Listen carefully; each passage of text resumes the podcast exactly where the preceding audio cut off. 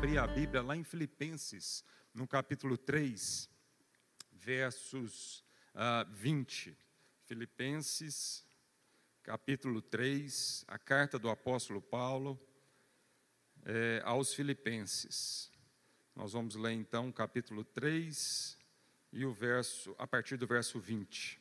Diz assim a palavra do Senhor: Mas a nossa pátria está no céu de onde também aguardamos um Salvador, o Senhor Jesus Cristo, que transformará o corpo da nossa humilhação para ser semelhante ao corpo da sua glória, pelo seu poder eficaz de sujeitar a si todas as coisas. Portanto, meus irmãos, a quem amo, nós estamos no capítulo 4 agora, no verso 1. Diz assim: Portanto, meus irmãos, a quem amo e de quem tenho saudades, minha alegria e coroa, permanecei assim, firmes no Senhor, amados. Suplico a Évódia e a Sintique que entre em acordo no Senhor. E peço também a ti, meu verdadeiro companheiro, que as ajudes pois trabalham comigo no Evangelho, junto com Clemente e com meus outros cooperadores, cujos nomes estão no livro da vida.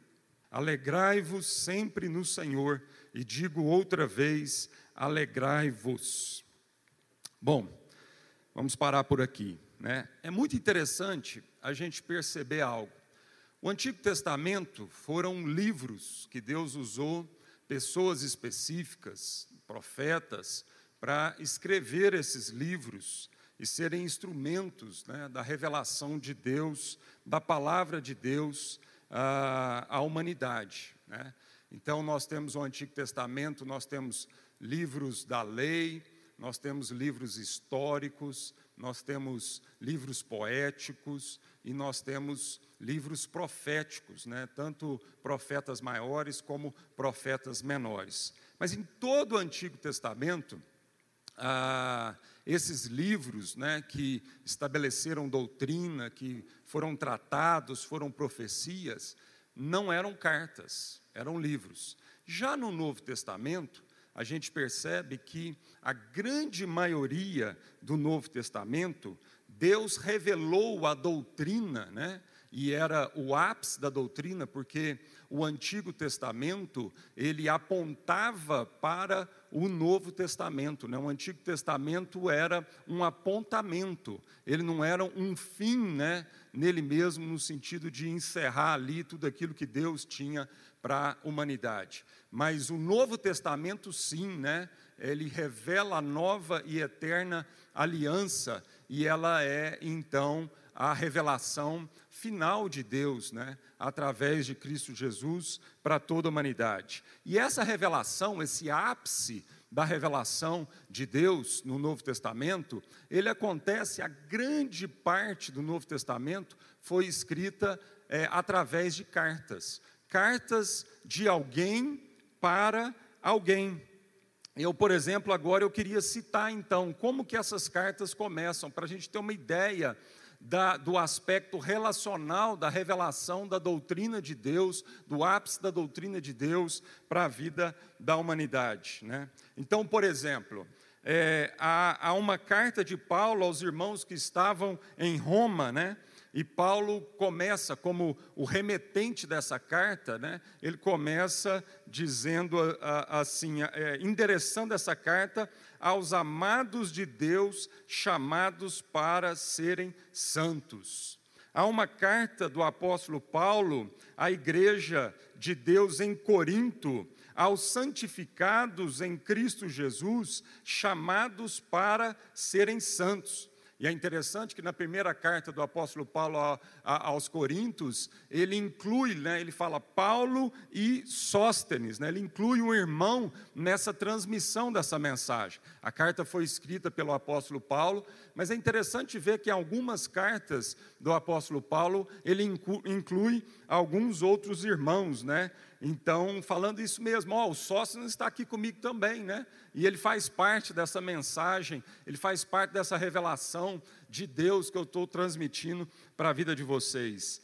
É, uma segunda carta de Paulo à igreja ah, aos Coríntios, né, ele escreve então, é, é, saudando aquela igreja, né, a todos os santos que estão na Caia. Né, então é forma de Paulo transmitir essa carta. Uma carta de Paulo às igrejas da Galácia, né, que é aos Gálatas, a carta de Paulo aos Gálatas. Uma carta de Paulo aos santos e fiéis em Cristo Jesus que estão em Éfeso uma carta de Paulo aos santos em Cristo Jesus que estão com os bispos e diáconos em Filipo. E é interessante que essa carta de Paulo, quando Paulo está introduzindo, fazendo a saudação dessa carta, ele inclui o seu discípulo, o seu filho amado Timóteo, né?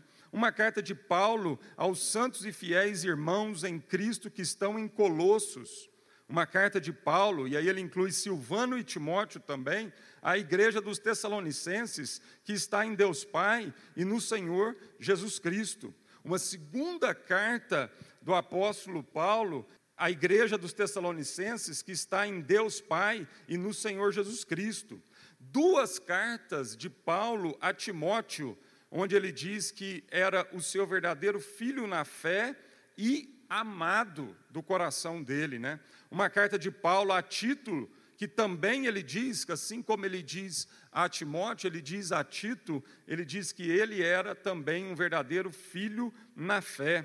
Uma carta do apóstolo Paulo ao amado Filemon, e aí de novo ele inclui Timóteo né, na saudação dessa carta, e ela é uma carta endereçada a Filemon, é, seu companheiro de trabalho. Uma carta é, aos hebreus, né, que não é, deixa para a gente de forma explícita quem era o autor dessa carta, e essa é uma das poucas cartas é, hebreus e, e uma das cartas de João, se não me engano, a primeira carta de João, são as únicas duas cartas né, no Novo Testamento onde não há um endereçamento né, um específico, ela é de uma forma geral. Se bem que aqui, então, é uma carta aos hebreus de uma forma geral. Há também uma carta do apóstolo Tiago, e ele diz então que essa carta é endereçada às doze tribos da dispersão. Uma carta de Pedro aos eleitos peregrinos da dispersão na região do Ponto, da Galácia, da Capadócia, da Ásia e da Bitínia. Uma segunda carta de Pedro aos que com ele alcançaram fé igualmente preciosa por meio da justiça do nosso Deus e Salvador Jesus Cristo. Há três cartas do apóstolo João. A primeira carta é sem uma saudação específica. A segunda carta, ele diz que é endereçada à senhora eleita e aos seus filhos, a quem ele amava por causa da verdade. Então, muitos estudiosos dizem que Paulo estava se referindo, então, à igreja, né, que ele chama de senhora eleita. E uma terceira carta de João, a um remetente bem específico, ele diz ao amado Gaio, a quem ele amava por causa da verdade. Há também uma carta de Judas aos amados em Deus Pai, guardados em Jesus Cristo. Uma carta de é, João, né, Apocalipse, às sete igrejas que estão na Ásia. Então, até o Apocalipse ela era endereçada, é, é, era uma carta de João, sendo aí profeta, né, e, e profetizando muito daquilo que Jesus estava dizendo, mas ela é endereçada a sete igrejas que estão na Ásia. Né? E o próprio Evangelho de Lucas e o livro de Atos é também, porque Lucas, tanto o Evangelho quanto o livro de Atos foram escritos por Lucas, e Lucas endereça essas duas cartas né, ao, a, a Teófilo. Né? Então, as, os únicos livros do Novo Testamento né, que é, não tem um endereçamento assim específico, uma forma assim de carta, é o Evangelho de Mateus, Marcos, João. Né? Então, o resto todinho do Novo Testamento são cartas. Interessante isso, né? Você nunca parou para pensar sobre isso? Por que essa diferença tão grande? Por que será que o Antigo Testamento você não tem nenhuma carta são todos livros onde Deus revela a parte da doutrina, mas no Novo Testamento, praticamente toda a revelação da doutrina de Deus ali no Novo Testamento é em forma de cartas. É muito interessante isso. A gente precisa refletir sobre isso. A gente precisa meditar sobre isso, né? Então, no Novo Testamento, a doutrina foi revelada por Deus a partir de relações humanas. Porque quando eu escrevo uma carta, é, isso é uma relação humana. É uma forma, então, de alguém comunicar a outro alguém. E todo o ápice da doutrina de Deus, ele, ou grande parte dessa revelação, ela é dada à humanidade dentro desse ambiente de uma relação, ora uma relação bem pessoal, como por exemplo a carta né, de Paulo, as duas cartas de Paulo, especificamente a Timóteo, seu discípulo, a sua carta a Tito, a sua carta a Filemon, né, aquela carta, é, terceira carta de João ao amado amigo Gaio. Né? Então, algumas cartas eram muito específicas, de uma pessoa para uma pessoa.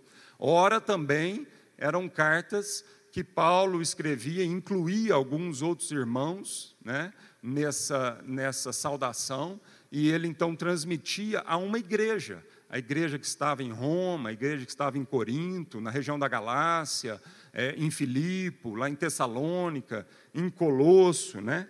Mas o fato é, irmãos, que Deus escolhe pela sua soberania. E o que será que Deus quer então comunicar para a gente com isso. Né? Aí, nesse trecho que a gente leu aqui em Filipenses capítulo 3, a partir do verso 20, eu gostaria de ler novamente o verso 20 e o 21.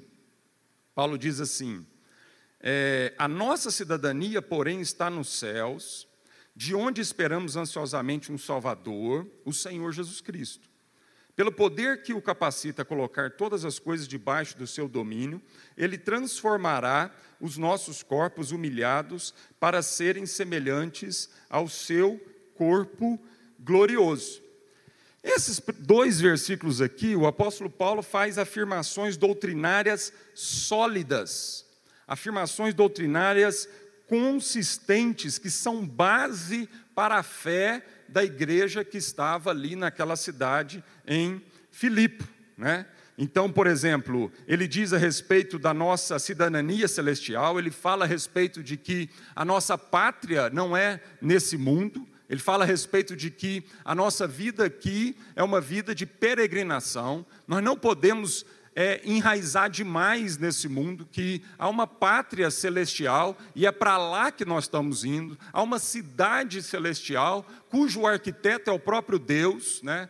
cuja as ruas são de ouros e os fundamentos são de pedras preciosas, e essa cidade, esse lugar onde não haverá mais choro, onde não haverá mais ranger de dente, ali que é a nossa moradia. É para lá que nós rumamos. Tudo que nós estamos vivendo nessa terra aqui é transitório, é passageiro. Portanto, a Bíblia nos exorta, e o apóstolo Paulo está trazendo uma doutrina sólida aqui para nós, que nossa pátria, nós somos peregrinos, nós não somos cidadãos desse mundo, mas somos cidadãos do céu. Né? Isso é muito importante para nós. Né? em toda essa questão política que nós estamos vivendo no nosso país, às vezes eu vejo alguns irmãos né, tão desesperados pela situação política do país, que dá a impressão né, que esses irmãos estão colocando toda a sua esperança na vida é, daquilo que um político pode determinar para nós. Não, irmãos, não. Nós temos que sim, nós temos que ser cidadãos dos céus que afetam este mundo, né, mas no fim, no fim, no fim, nós precisamos entender que a nossa casa, nós não estamos enraizados nesse mundo, mas cada vez mais nós precisamos viver né, com a realidade celestial. Então, Paulo está trazendo aqui uma doutrina sólida, que é base, que é fundamento para a nossa fé.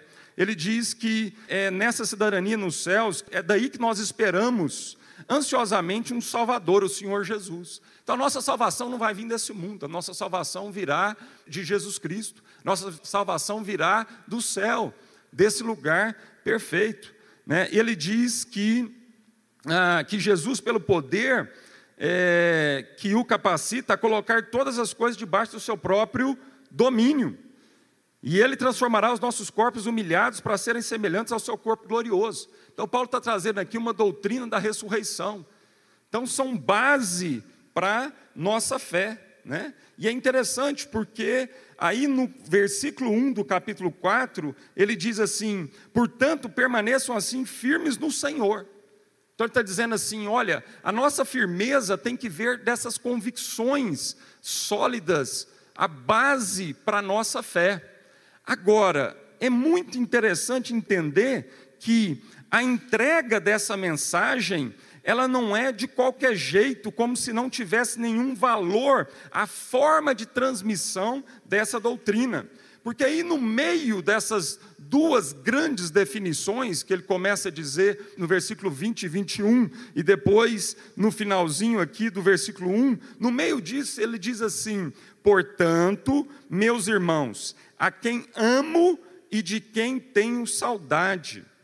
Vocês que são a minha alegria e a minha coroa, permaneçam assim firmes no Senhor, ó amados. Então, no meio dessa entrega doutrinária, o apóstolo Paulo aqui traz algo muito importante. Ele diz: portanto, meus irmãos, a quem amo e de quem tenho saudade, vocês que são a minha alegria e a minha coroa. Ou seja, irmãos, a entrega dessa verdade, dessa doutrina, ela é encharcada de um amor traduzido em entranháveis afetos.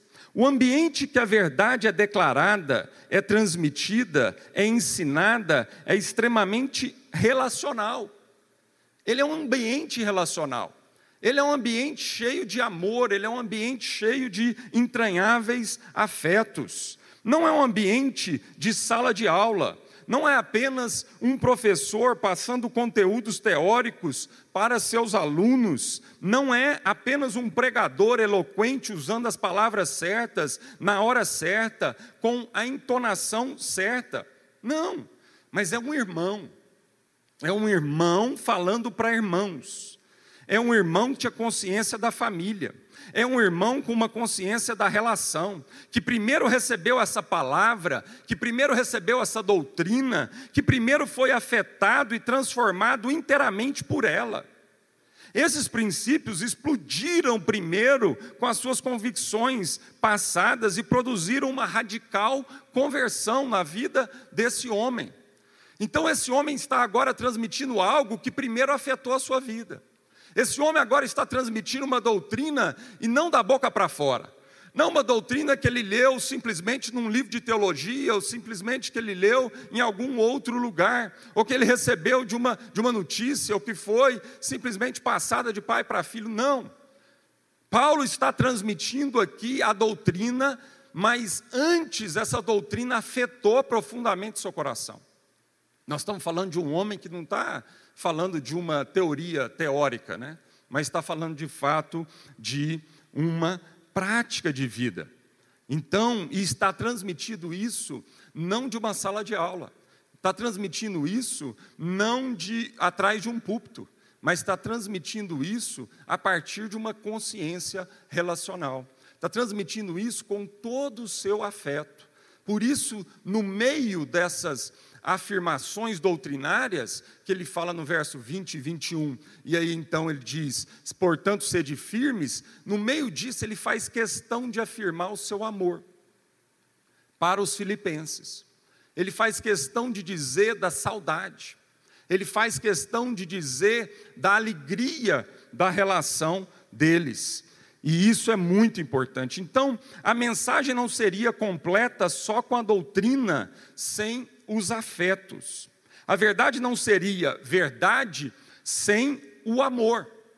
Por isso a palavra de Deus diz em Efésios capítulo 4, verso 15, o próprio apóstolo Paulo agora em outra carta aos Efésios, ele diz assim: seguindo a verdade em amor, cresçamos em tudo naquele que é o cabeça. Amém, irmãos?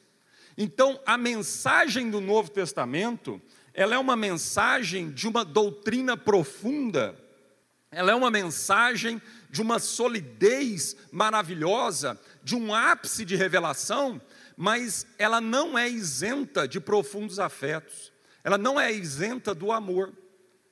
Para ela ser essa revelação, ela tinha que ser encharcada nesse ambiente de amor.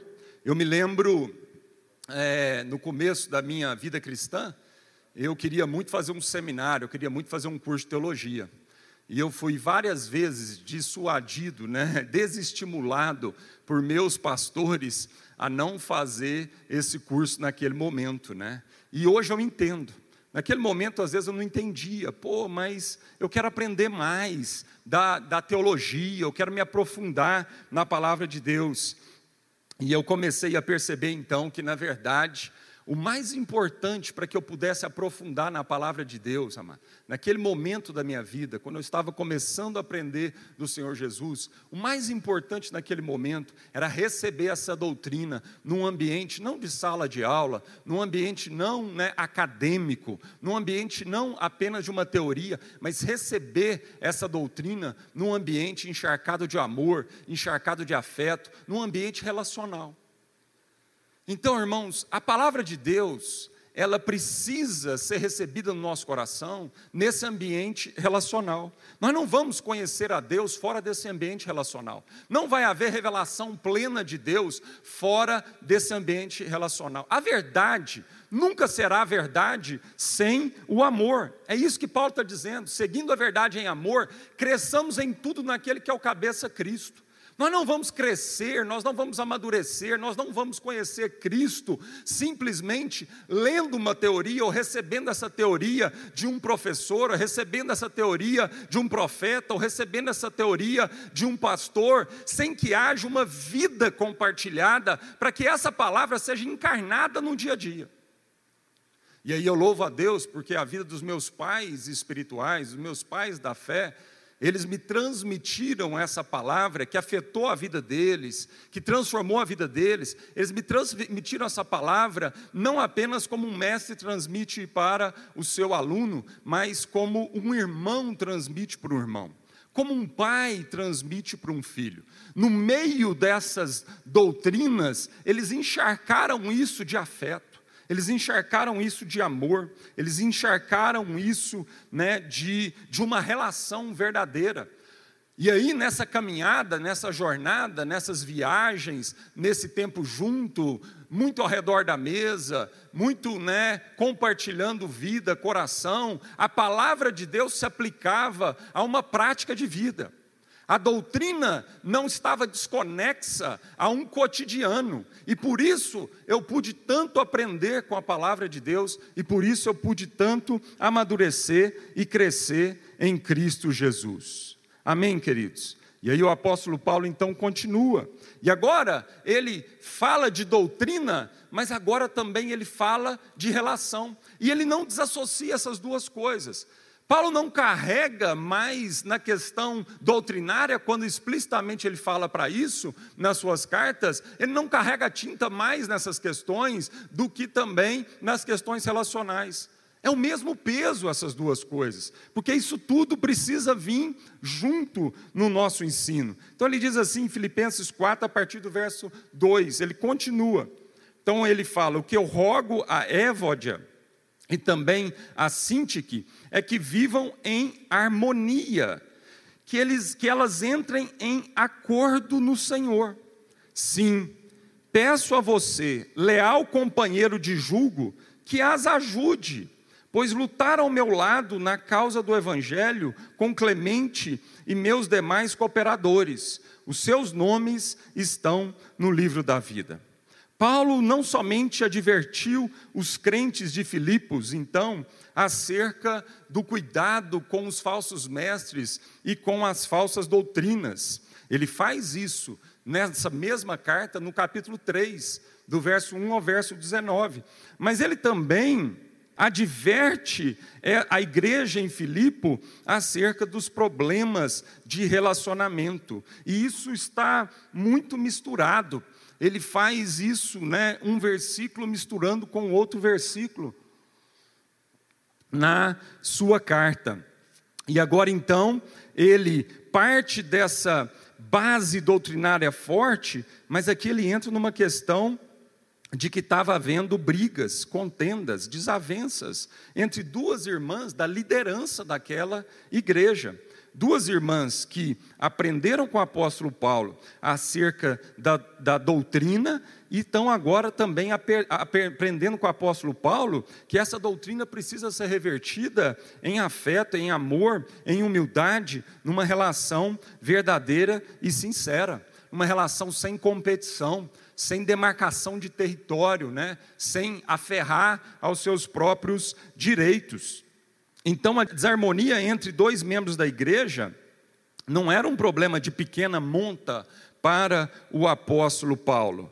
Evódia e Sintique eram duas irmãs que ocupavam posição de liderança na igreja e que haviam se esforçado com Paulo no Evangelho e cujos nomes estavam escritos no livro da vida, mas agora estavam em desacordo na igreja.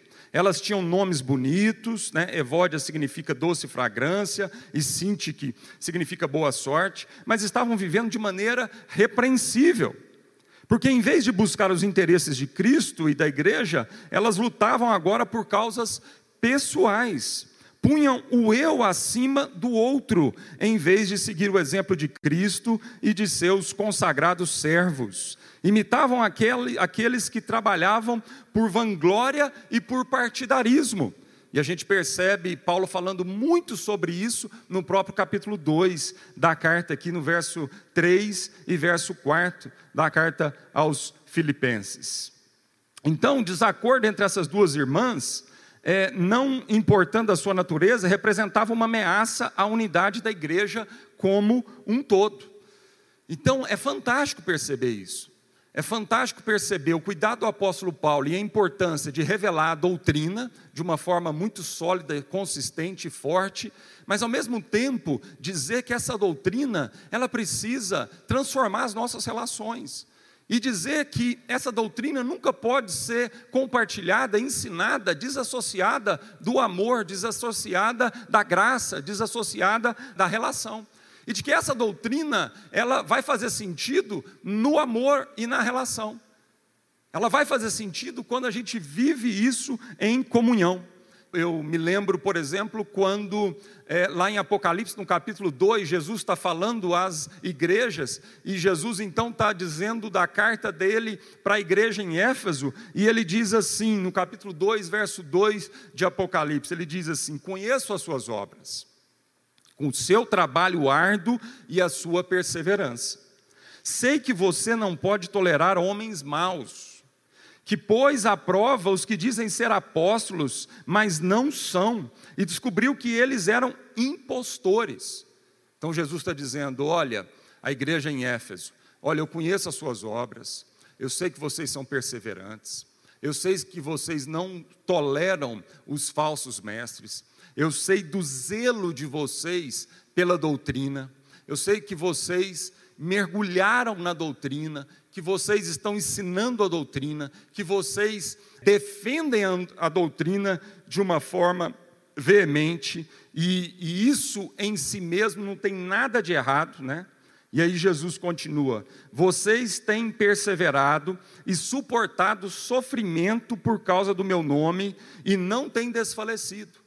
Então Jesus, além disso, está falando para aquela igreja: olha, além de toda a preocupação com a doutrina, além de todo o ensino da doutrina, zelo pela doutrina, eu sei que vocês têm perseverado, eu sei que vocês têm sacrificado, eu sei que vocês têm aguentado as pressões por amor ao meu nome.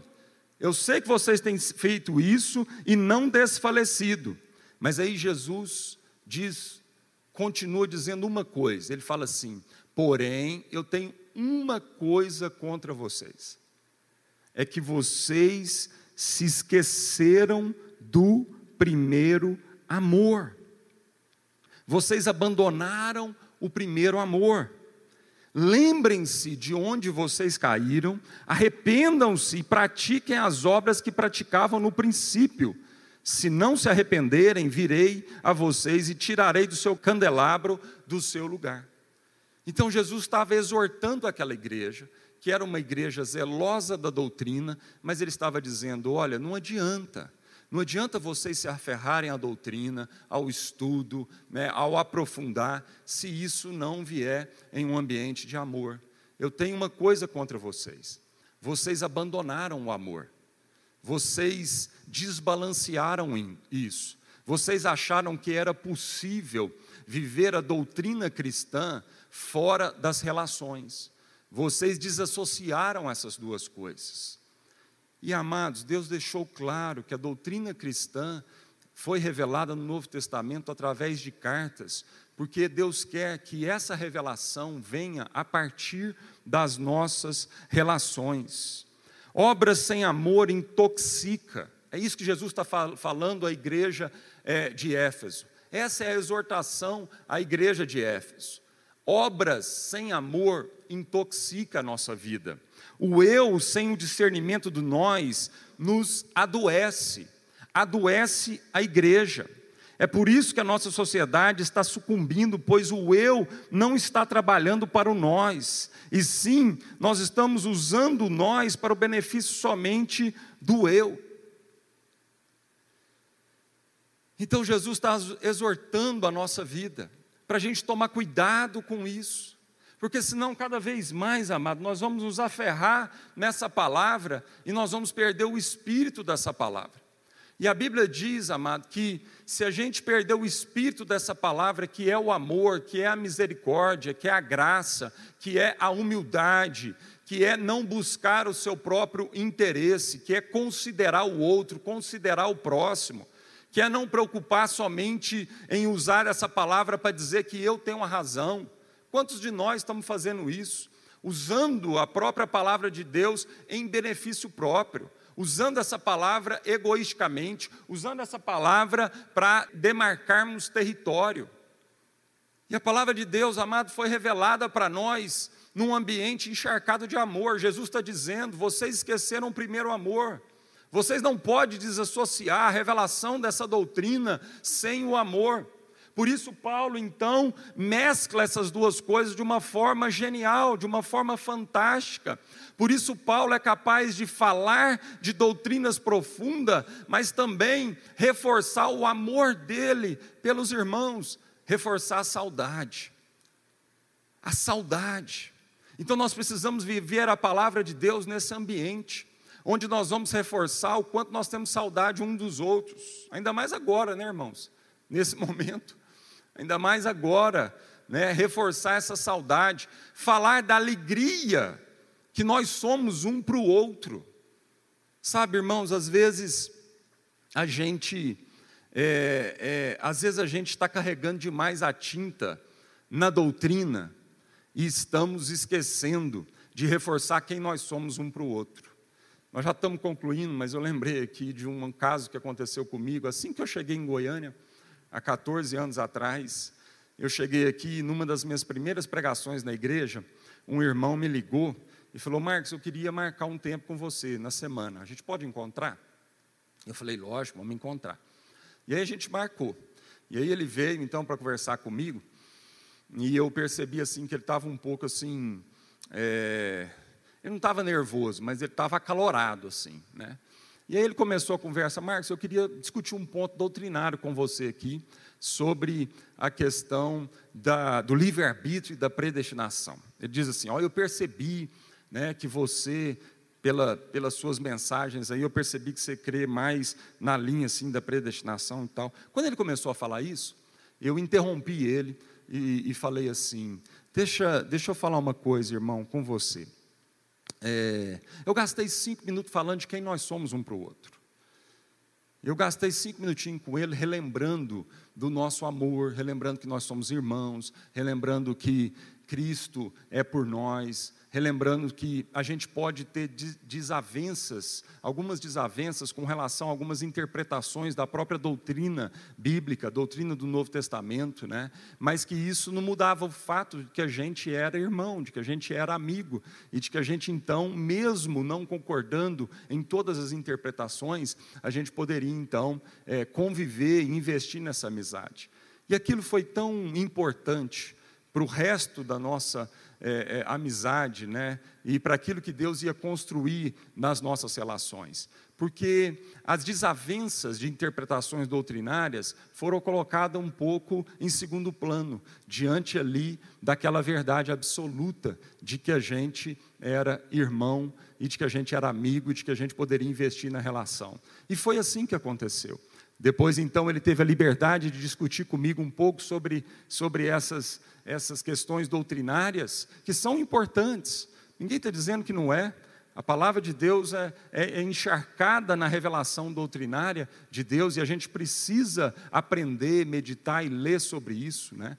Mas aí o testemunho que eu quero dar para a gente nesse momento é que já se passaram 14 anos daquela conversa e a gente continua amigos e muito mais. A gente partilha de intimidade, a gente se honra, se respeita, né? E tem muito tempo que eu não converso com ele sobre aquela questão em si, né? E talvez a gente não conseguiu converter o outro, né, ao seu ponto de vista, né? Mas isso é fantástico. É fantástico, irmãos. A gente que conhece um pouco da história da igreja, né, André? Está aqui um, um, um, dinossauro da igreja evangélica do Brasil ao meu lado aí, né? Muito mais antes, né, de mim. Ah, mas a gente que conhece um pouco da história da igreja, tristemente a gente sabe quanto que a doutrina dividiu pessoas. A doutrina separou famílias. A doutrina rachou a igreja. E é tão triste. É tão triste a gente perceber que alguns irmãos, pastores, líderes, teólogos, profundos conhecedores da palavra de Deus, é, escreveram a respeito da doutrina bíblica, mas carregaram demais na tinta da revelação doutrinária, mas esqueceram dos afetos. Esqueceram de fazer o que Paulo faz todos os momentos na sua carne saudar os irmãos, despedir dos irmãos, lembrar dos irmãos, falar da saudade, do amor, falar que o irmão é a alegria dele, falar que os irmãos são a, a coroa dele. E é muito triste isso. Olha, irmãos, e nós não estamos isentos a essa tentação. Eu queria trazer essa palavra de, de ensino, de exortação sobre as nossas vidas. Cuidado porque às vezes a gente está cedendo à tentação de demarcar muito os nossos territórios na vida da igreja, como líderes. Nós estamos falando aqui de duas irmãs, Evódia e Sintique, duas irmãs que Paulo dá o testemunho a respeito de quem elas são. Irmãs amadas, salvas em Cristo, o nome delas estão escrito no livro da vida irmãs que Paulo amava profundamente, mas que agora Paulo estava exortando essas irmãs e pedindo um irmão lá da igreja em Filipe para ajudar essas irmãs na dificuldade que elas estavam tendo. A gente não pode subestimar isso, não é verdade, André? A gente não pode subestimar que no exercício e na vida da igreja nós vamos ser muito tentados a demarcar território. Nós vamos ser muito tentados a usar a Bíblia para o nosso orgulho e a nossa soberba espiritual. E achar que porque às vezes a gente sabe mais um pouco que o outro irmão, a gente pode menosprezar o irmão ou julgar o irmão, porque a gente sabe mais um pouco. E quanto nós já vimos isso acontecer? Quando nós, quanto nós vimos essa altivez subir no coração dos irmãos? Então, às vezes eh, são pontos de vista diferentes. E eu lembro quando o, o Russell Shedd né, respondeu essa pergunta, que é uma das perguntas que todo congresso surge. Né? Você crê na predestinação ou você crê no livre-arbítrio? Tudo quanto é congresso da igreja, sempre aparece essa pergunta. E eu lembro uma forma muito simples, singela, que o Russell Shedd respondeu essa pergunta, e ele falou assim: Olha, é, é, como a gente colocar um elefante dentro de um, de um quarto, de, uma, de, um cômodo totalmente escuro, escuro, escuro, escuro. E aí vai ter uma pessoa que vai pegar no rabinho do elefante e ele vai ter uma percepção e ele vai dizer, olha, é pequenininho, que é um rabinho. E vai ter um, um, um outro irmão que vai pegar na tromba do elefante e vai dizer, nossa, é grande, né? Mas tudo é elefante. Não é verdade? Mas são perspectivas diferentes. Então, a gente precisa realmente tomar muito cuidado com isso. Então, eu queria concluir dizendo isso, né? que esse tempo onde nós estamos sendo forçados a ficar distante fisicamente, né? nos ajude a perceber o valor das nossas relações, nos ajude a perceber a saudade. Saudade faz parte. Saudade, como o apóstolo Paulo estava dizendo aqui, amolece o nosso coração. A saudade faz com que a gente elimine da nossa vida as picuinhas, os pormenores, as coisas que são periféricas da nossa relação não é? Como eu falei com aquele irmão e a gente percebeu, irmão, isso é uma questão periférica. Isso não é uma questão central da nossa relação. A questão central é que Jesus morreu por nós. A questão central é que a gente crê que é pela graça a salvação. A questão central é que ele já quebrou essa barreira de inimizade. Não é verdade? E isso, então, é que nós devemos investir. Aí, se a gente tem esse ambiente seguro, se a gente tem esse ambiente né, relacional sólido, nós temos todo o ambiente para discutir as questões também doutrinárias. É as questões da fé são importantes, a gente precisa falar sobre essas coisas, mas desde que a fundação relacional, o amor entre nós, esteja bem é, estabelecido. Amém? Vamos ter uma palavra de oração então, e logo em seguida, é, com essa, esse coração, nós vamos então compartilhar do pão e tomar do vinho em nome de Jesus. Querido Deus e Pai, nós te agradecemos, ó Pai, porque o ápice da revelação do Senhor para a nossa vida, ele veio através de relações tão pessoais. A gente leu aqui, Senhor, que a maioria das cartas do Novo Testamento foram cartas de um remetente específico. Tinha nome, tinha uma personalidade, tinham características específicas. E é tão fascinante, Senhor, como é, o Senhor considerou essas particularidades na revelação da doutrina, do mistério do Senhor. O Senhor considerou o coração do apóstolo Paulo, o Senhor considerou as características do apóstolo Pedro, o Senhor levou em conta o jeito, a, a, a, personalidade de Tiago, Senhor. O Senhor não atropelou isso, eles não falaram, eles não escreveram essas cartas num transe, eles não psicografaram essas cartas. Não, Senhor. O Senhor usou quem eles eram para expressar, para revelar a doutrina bendita do Senhor, Pai. Isso é tão lindo, Senhor. É tão lindo perceber que essa revelação começa com uma saudação. É tão lindo perceber, Deus, que essa revelação termina com uma despedida, Senhor. Essa revelação começa e termina, Deus, com afetos. E durante todo o meio dessa revelação, tem lembranças desse afeto, Senhor. Ó oh Deus, muito obrigado pela forma como o Senhor revelou-nos o Novo Testamento. É maravilhoso perceber que os quatro evangelhos falam de uma palavra encarnada, de uma carta enviada dos céus para nós, encarnada na pessoa de Jesus Cristo, onde a humanidade pôde ler essa carta, não mais escrita agora em tábuas, feitas por mãos humanas, tábuas de pedras, mas uma carta que foi revelada à humanidade, escrita no coração de Jesus, Senhor escrita com o sangue de Jesus, Senhor. Oh Espírito Santo, nos ensina, Senhor.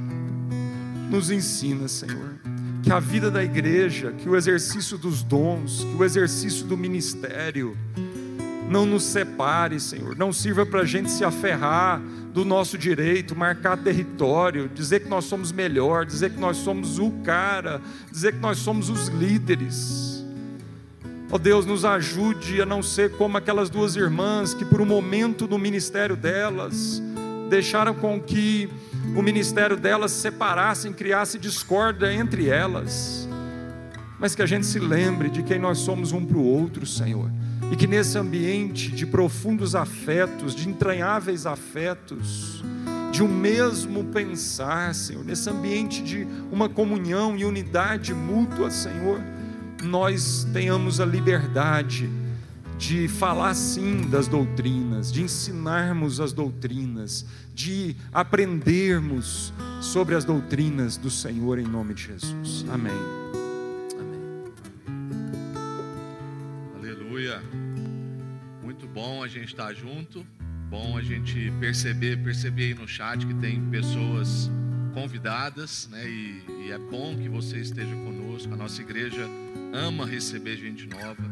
Nós somos uma família que gosta de ter mais pessoas na família junto conosco. Então, é bom saber que você está aí também. É bom saber que você também, membro da nossa igreja, família com a gente, está convidando amigos, convidando familiares para a gente repartir esperança, compartilhar fé, entregar o nosso coração. Deus é Deus é bom, irmãos. Deus é bom. E o Espírito é um só. Em nós e em vocês, no ambiente que você está. Enquanto o Marcão compartilhava, eu a gente não combinou nada, mas a palavra que estava no meu coração para esse momento da ceia é isso que foi pregado. E graças a Deus por isso. É, Deus é, é incrível, o Espírito Santo comunica coisas que a gente nunca consegue imaginar. E Deus tem testificado tanto no nosso coração, a nossa fé não é para ser vivida na individualidade mesmo. Essa mesa não é uma mesa de se comer sozinho.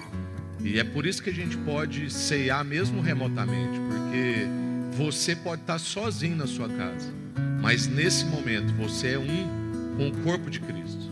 Nesse mesmo entendimento, há uma unidade mística que nós não conseguimos talvez explicar, mas isso está no coração. Eu e o Marcão estavam no coração. Nós estávamos num coração durante essa pregação. Era o Marcão porta-voz, mas o coração era um só. E é isso que o Espírito faz. E essa ceia, irmãos, essa mesa, é a mesa do encontro, é a mesa do olhar, é a mesa da reconciliação, é a mesa da misericórdia, é a mesa do lava-pés, é a mesa do perdão de pecados. E por isso, nesse ambiente tão pesado que a nossa nação vive, momento tão difícil que o mundo vive, e parece que a nossa nação não bastasse todo o desafio que o mundo todo vive, a gente ainda vive uma tensão política tão desafiadora, um cenário econômico tão pressionador, as relações tão estremecidas. E graças a Deus a gente pode hoje participar da ceia, partilhar o pão e relembrar a gente, é como o salmista fazia quando ele olhava no espelho. Faz perguntas para você mesmo. Por que você está separando do seu irmão? Ó oh, irmão, por que, que você está discutindo tanto na rede social? Ó oh, irmão, por que, que você está tão polarizado? Ó oh, irmão, por que, que você está tão abatido, ó minha alma? Faça perguntas para si, esse é o momento. A ceia é o momento de discernir o corpo. O apóstolo Paulo diz que a condenação em tomar do pão e do cálice nesse momento é uma só. É a condenação de fazer isso sem discernir o corpo. E você foi inserido num corpo muito diverso. Você foi inserido num corpo, como o Marcão falou aqui, de percepções diferentes, de tamanhos diferentes. E não ceda à tentação de estar certo. Pense sempre no que é bom. Ontem a gente estava num, num encontro online e vários irmãos, França, China, Inglaterra, Portugal, Espanha, Suíça, Brasil, todas as regiões do Brasil, norte, sul, sudeste, centro-oeste, uma riqueza, uma diversidade. E aí eu estava me lembrando disso, né? Que na Inglaterra, dirigir do lado esquerdo é o certo, para mim é errado. Mas o que, que é bom? O bom é eu dirigir no lado que está todo mundo dirigindo para preservar a vida do outro. O bom é eu regular o meu tom de voz para preservar a vida do outro. O bom é eu estar atento e sensível ao coração do outro. Amém, irmãos? Então nós vamos tomar do pão, beber do cálice, antes eu quero ler com vocês um texto que está lá em Colossenses do capítulo 3. Ontem o pastor João Martins, lá de Portugal, ali em Lisboa, na igreja Casa da Cidade, ele, ele leu esse texto e eu fui muito abençoado, muito impactado com essa palavra do apóstolo Paulo. E acho que isso vai te abençoar agora de manhã, ou no momento em que você cultuar com a gente depois. A partir do verso 12, Colossenses 3 vai dizer: Então, como santos e amados, eleitos de Deus, revestivos de um coração cheio de compaixão, de bondade, humildade, mansidão e paciência. Irmão, você está revestido de compaixão, você está revestido de razão? revestido de bondade, de humildade, sem necessidade de estar sempre certo ou de ter a última palavra, revestido de mansidão, seu tom de voz, seu olhar, como seus dedos digitam, de paciência, renovando a disposição com aquele irmão, com aquela irmã, ou com gente da sua casa que você já falou a mesma coisa duas, três, cinco vezes mas revestido de paciência, suportando e perdoando uns aos outros. Se alguém tiver alguma queixa contra o outro, assim como o Senhor vos perdoou, também perdoe. Perdoe aquele irmão de ênfase diferente. Perdoe aquele irmão que errou no tom com você. Perdoe aquele irmão que mandou uma mensagem desagradável. E acima de tudo, revestivos do amor, que é o vínculo perfeito a paz de Cristo, para a qual vocês fossem chamados em um só corpo, domine os vossos corações e sede agradecidos. A palavra de Cristo habite ricamente em vocês, em toda sabedoria. Ensinar e aconselhar uns aos outros com salmos. Não é ensinar com opinião, aconselhar com percepção, não. Aconselhar, conversar com salmo, com hino, com cântico espiritual, com a palavra de Deus, louvando a Deus com gratidão no coração. E tudo quanto fizerdes, quer por palavras, quer por atos, façam em nome do Senhor Jesus, dando graças a Deus. E no verso 23 ele reforça isso: tudo quanto fizer, façam de coração, como se fizesse para o Senhor e não para homens. Irmãos, o tom que você fala, a ação que você executa, quando a gente fala e a palavra de Deus diz para a gente fazer isso em nome de Jesus, não é um clichê, não é um jargão, é assinando no nome de Jesus. Jesus endossa o seu tom, Jesus endossa a sua ação. Essa ação é solidária, é compassiva, ou é uma ação cheia de você? Dentro do seu coração, do nosso coração, tem muito eu e pouco nós, ou tem muito nós? Porque no coração que assina o nome de Jesus, tem muito nós. Amém? Pegue o seu pão e o texto de Lucas, no capítulo 22, vai narrar a ceia do Senhor Jesus. Onde Jesus disse que tem, no verso 15, né? Tenha desejado ardentemente tem desejado muito comer essa Páscoa com vocês antes do sofrimento. Irmãos, se Deus deseja ardente, o quão ardente é isso? Quão ardente é isso? Já pensou sobre isso? E a oração é para que a gente deseje ardentemente esse momento que a gente vai fazer agora. Que não seja só mais um rito na nossa vida. Que haja um desejo ardente de quê? Da gente ser um. Porque todo o sofrimento e todo o sacrifício de Jesus foi para a gente virar uma família, foi para a gente ser adotado como filho, foi para a gente ter irmão diferente. E aí a gente tem que ansiar ardentemente, desejar ardentemente esse encontro, o encontro do pão. Nós estamos no Zoom, mas está aí no chat. E, e o que, que a gente queria com isso? É que você visse o rosto dos irmãos e das irmãs diferentes para a gente lembrar que a gente é família. O nosso, nosso prédio está fechado, mas o nosso coração está aberto para ser família, para inserir mais gente na família, para convidar mais irmãos, para lembrar que esse sacrifício que a gente celebra agora uniu a gente. É a carne, é o corpo de Jesus partido em favor de nós e o sangue derramado que começa uma nova aliança, um novo jeito de viver inserido dentro dessa nova família. E aí Jesus disse: Tendo recebido o cálice e dado graças, ele tomou e repartiu entre eles e disse que a partir de agora não mais beberia desse fruto da videira até que viesse o reino de Deus. E ele disse que tomando do pão, deu graças, partiu e entregou, dizendo que isso é o meu corpo, dado em favor de vocês.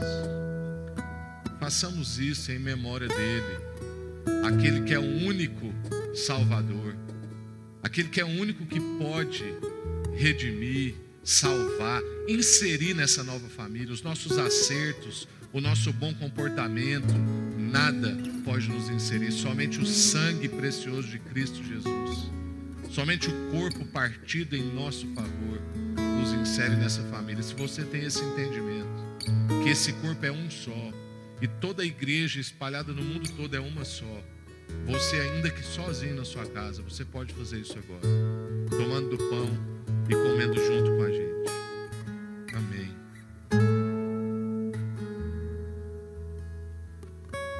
Da mesma forma, depois da ceia, tomou o cálice e disse: Esse cálice é a nova no meu sangue, derramado em favor de vocês. Toma do cálice.